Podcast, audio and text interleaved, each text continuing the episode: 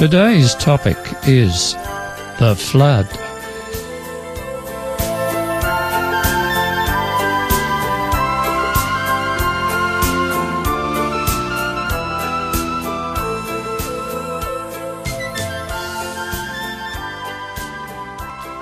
Hello, my radio friends. Thanks for tuning in today. I hope you are well and are aware that you are very much loved by a Heavenly Father. And I hope you are aware of the blessings He has given you. I'm happy to report that there's an increasing listener base to this program, Give Me the Bible. We know this because a number of people have let us know how they have found the program and how much they've been enjoying it. Why don't you let your family and friends know too, so that they may hear about God's holy word as well? Today we shall consider a subject which has been the centre of a lot of debate. It's about a worldwide flood, often referred to as Noah's flood. Many people, including some Christians, express doubts about the flood, and some disregard the whole Bible because they cannot believe that such a thing ever happened. On the other hand, despite the popularity of uniformitarianism and humanist teachings, there is an increasing number of scientists who are abandoning uniformitar- uniformitarianism in favour of catastrophism and accept in principle what the Bible teaches on this subject. But the Bible is a book that can be trusted. And even if the idea about the flood doesn't fit with our world view, then probably our world view needs changing. Today, I want to present to you four lines of evidence that support what the Bible has to say about the worldwide flood. In the first book of the Bible, Genesis, chapter 6, and starting at verse 6, it describes the situation existing on earth about 2,000 years after creation. It says, the Lord saw how great man's wickedness on the earth had become, and that every inclination of the thoughts, and that every inclination of the thoughts of his heart was only evil all the time. And in the following verses, it tells how God was grieved that he made mankind in the first place, and then of his intention to cleanse the earth by getting rid of all the wicked people. But not everyone was wicked. There was one righteous man, Noah, and God determined to repopulate the earth through him and his family. Instructions were given to Noah to build a very big boat called the Ark and save a remnant of humanity and creatures. The Ark was to be a floating refuge, as God was going to cause a great flood which would cover the whole earth. You can read the rest of the story for yourself in Genesis 6, 7, and 8. A 120 years later, and people lived much longer back then, when the ark was finished, and soon after Noah and the animals were inside, the flood began. In Genesis chapter 7, verses 11 and 12, is recorded what happened. It says, In the six hundredth year of Noah's life, on the seventeenth day of the second month, on that day all the springs of the great deep burst forth, and the floodgates of the heavens were opened, and rain fell on the earth forty days and forty nights. This was no ordinary localized flood. There was continuous rain for more than a month, and besides that, water gushed up from underground. Now you might wonder how that could be.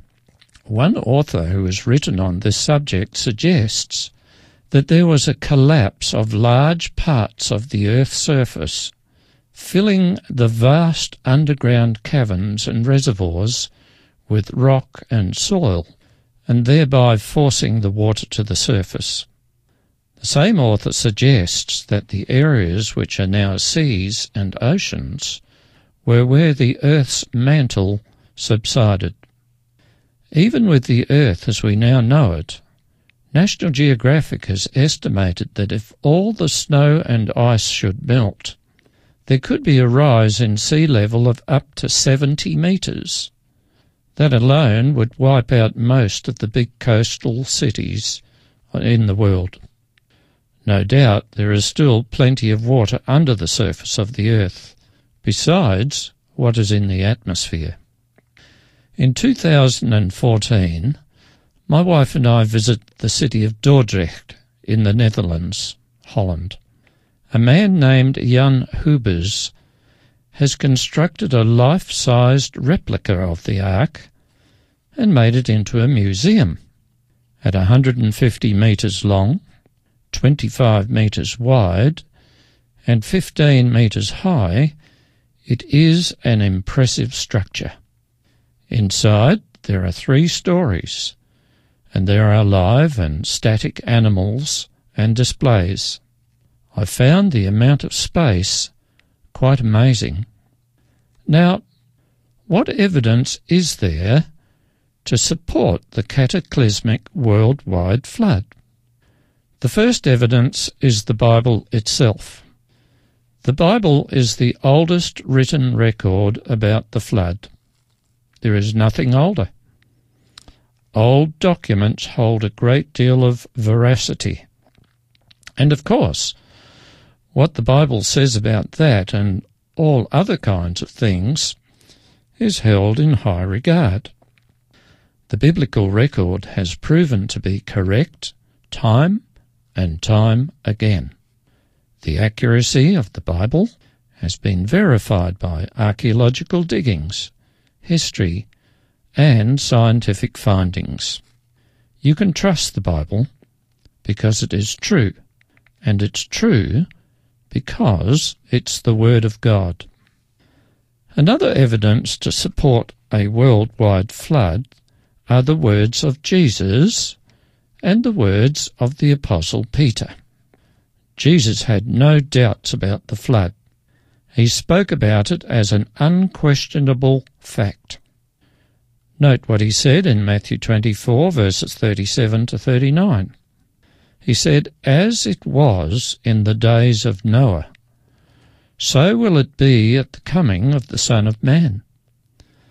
For in the days before the flood, people were eating and drinking, marrying and giving in marriage, up to the day Noah entered the ark, and they knew nothing about what would happen until the flood came and took them all away. The same is given in Luke chapter 17 and verse 26. The Apostle Peter wrote in 2 Peter 2 5, For if God did not spare the ancient world when he brought the flood on its ungodly people, but protected Noah, a preacher of righteousness, and seven others.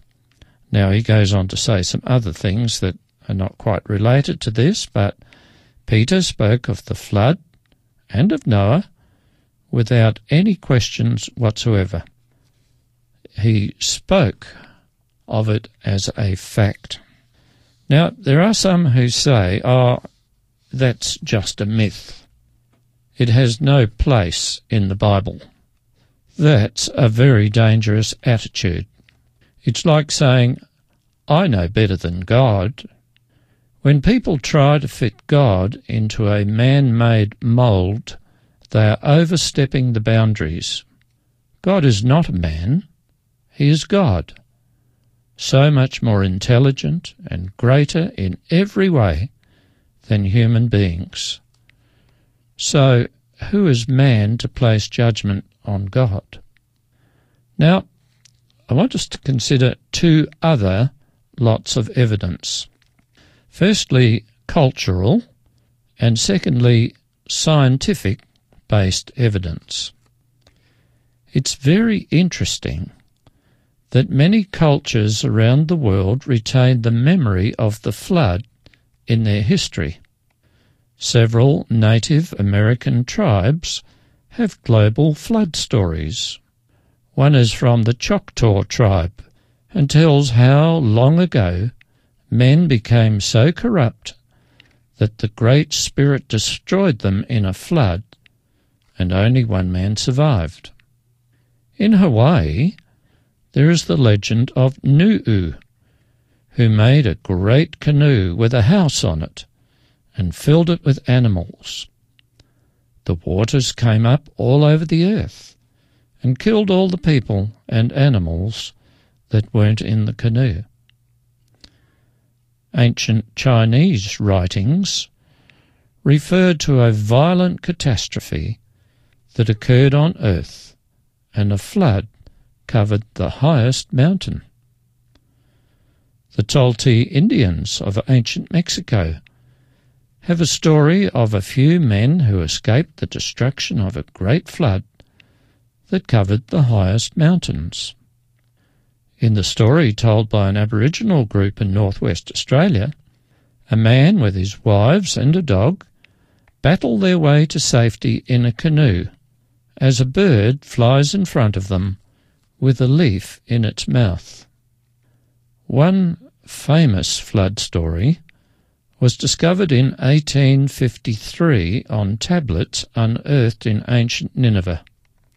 In this epic of Gilgamesh, the Babylonian Noah is called Utnapishtim.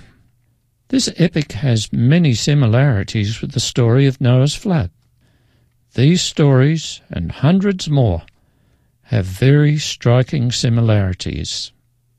This evidence supports the Bible's account of the flood. But the Bible gives a true account of what happened in the flood.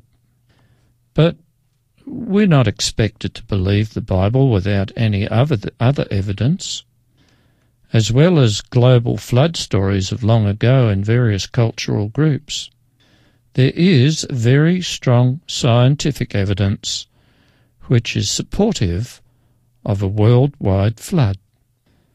But before we consider this evidence, we must remember that the classic uniformitarian view is that the processes that caused certain landforms and rock strata have been slow and steady, taking place over extremely long periods of time.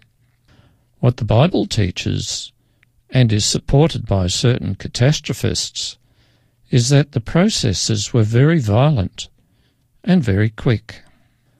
I've had the privilege of visiting the Grand Canyon in Arizona in the United States of America. It is a very impressive, long, deep hole in the ground. It's 446 kilometres long up to 29 kilometres wide and 1.8 kilometres deep. The Colorado River runs through it. The walls of the Grand Canyon are made up of different coloured layers of different thicknesses of rock. Most uniformitists, that's evolutionists, believe that the oldest layers are near the bottom and the youngest near the top. But unfortunately for them, some of those that are considered to be the older layers are on top of what are supposed to be younger layers. And then there is an even greater problem where a 50 million year old layer is completely missing. Now we're going to have a little break here and we'll go on shortly.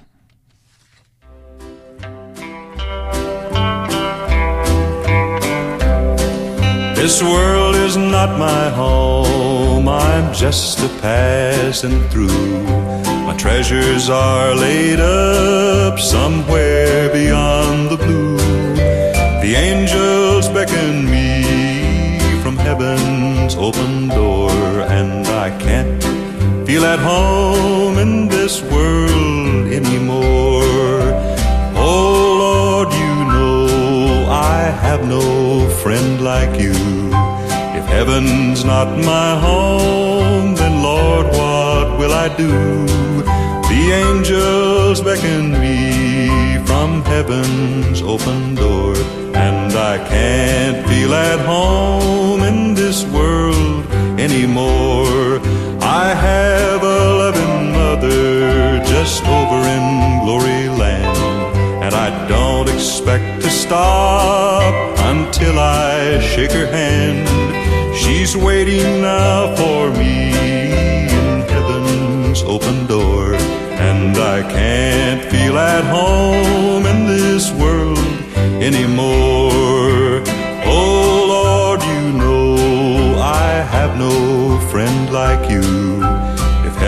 Heaven's not my home, then Lord, what will I do? The angels beckon me from heaven's open door, and I can't feel at home in this world anymore.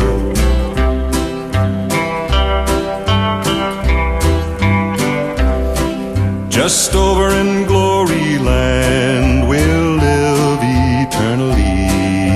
saints on every hand are shouting victory. Their songs of sweetest praise drip back from heaven's shore, and I can't feel at home in this world anymore. Oh Lord, you know I have no friend like you. If heaven's not my home, then Lord, what will I do? The angels beckon me from heaven's open door, and I can't feel at home in this world anymore. That was Jim Reeves singing This World Is Not My Home. Well, we were, uh, just before the break, we were considering um, the Grand Canyon, which is a huge scar in the face of the Earth and has been of great interest to many geologists and geomorphologists. But uh, some things just don't quite add up. And one of them, of course, is the fact that some of the younger layers are below some of the so-called older layers. And um, also, there are other things like a layer is missing, a 50 million year layer completely missing. And then there's an even greater problem. Let's say that layer X took 120 million years to form. During that time, it was acted on by weather, water currents, and other erosional forces. It should be worn away in some places so that there should be valleys and it should have an uneven surface. But that is not the case. The layers are very smooth, like what happens when a vast amount of fast moving water carries earth and rock that settles out as the water loses momentum. It is unfortunate that those who do not believe the Bible account of the Great Flood gloss over these issues I've just mentioned. They just expect the general public to swallow their theories without question. And as far as I can see, this believe it because we say so attitude is very prevalent in our society. Just about every documentary about nature keeps on shoving the slow, millions of years development story down the throats of those who are prepared to be brainwashed. Even such well respected commentators as David Attenborough should be questioned.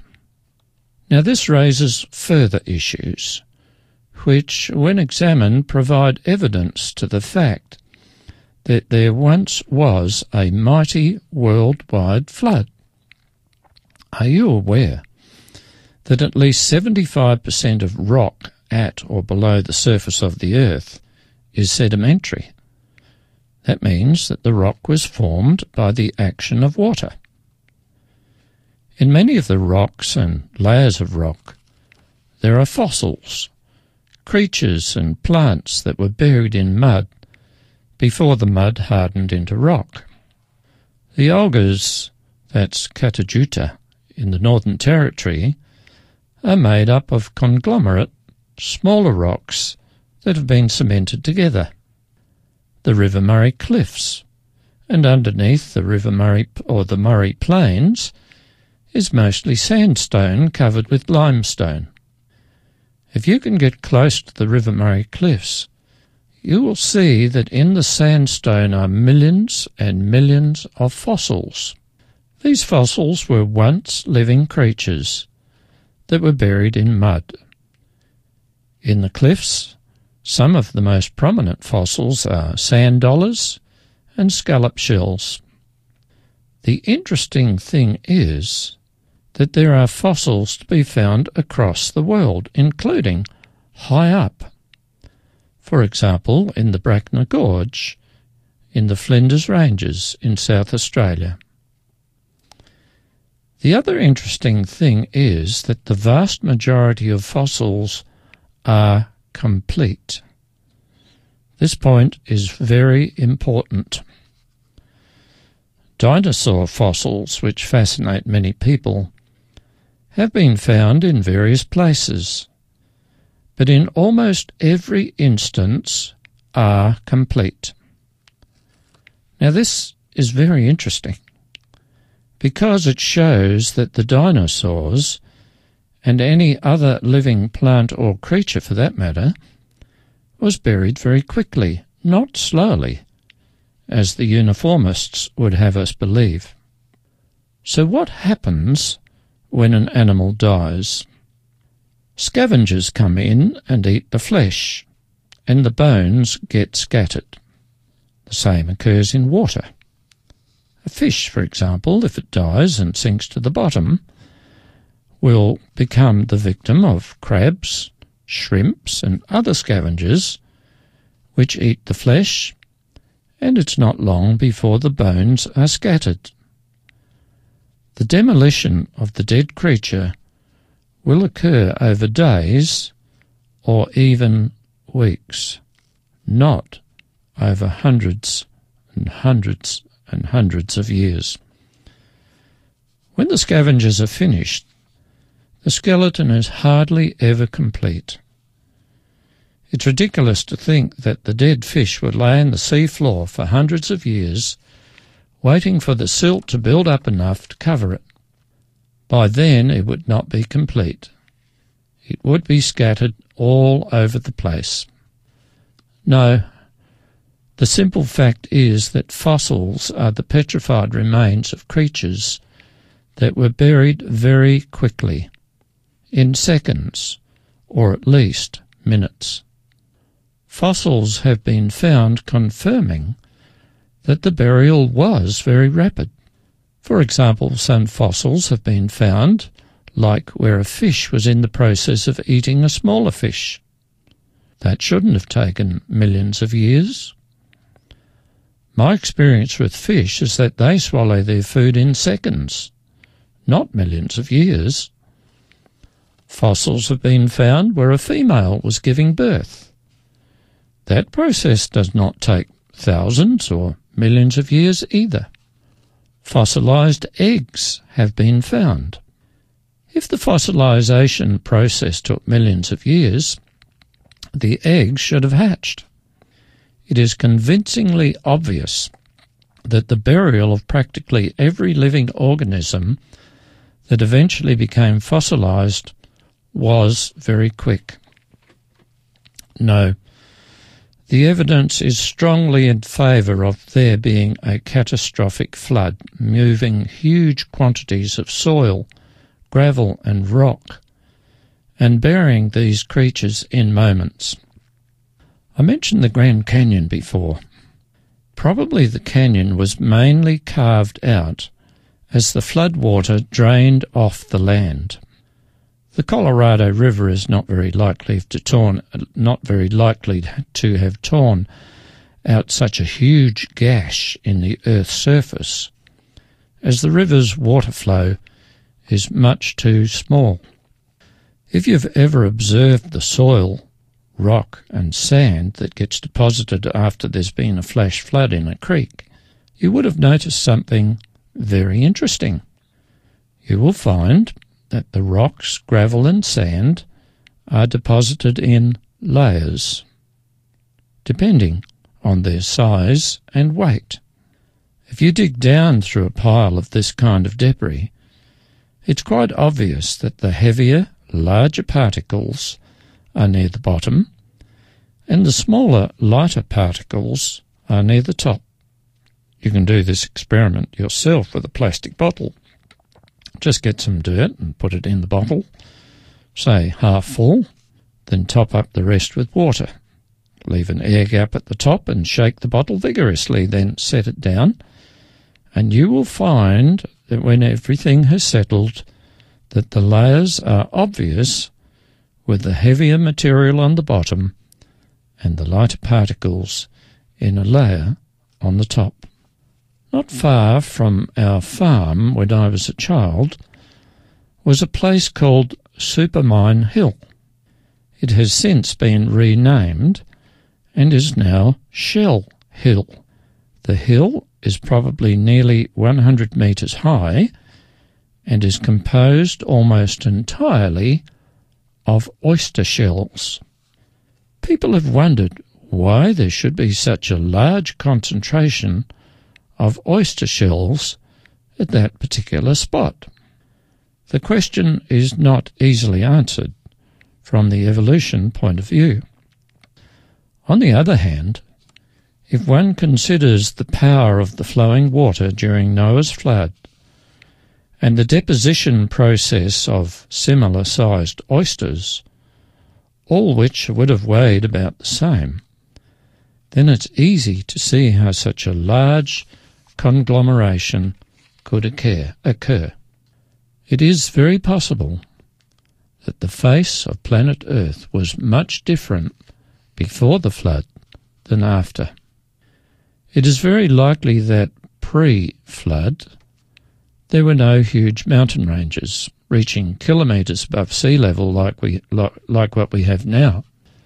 The profile of the Earth would probably have been much gentler. It has been suggested that the Earth's axis may have been vertical instead of 23.5 degrees off vertical. It is quite possible that there were no oceans as we know them nowadays, and the upheaval back then would not have been just a time of flooding, but a time of surface movement on a continental scale.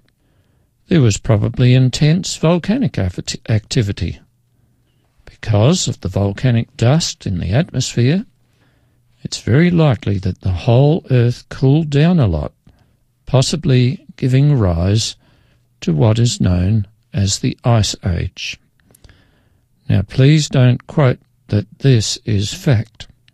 These are suggestions by various authors of what they thought could have been. Friends, we've barely scratched the surface regarding science based evidence about a catastrophic worldwide flood, but I would like you to know a lot more about this subject so you will have a good foundation to understand what the Bible records in Genesis chapter 6 to 8 is true. So, with that in mind, you have only heard part one of the subject, the flood, today. Next week, I would like to share part two with you. We must stop. Our time is gone. But I look forward to your company again soon. But for now, I wish you peace and joy and God's blessings.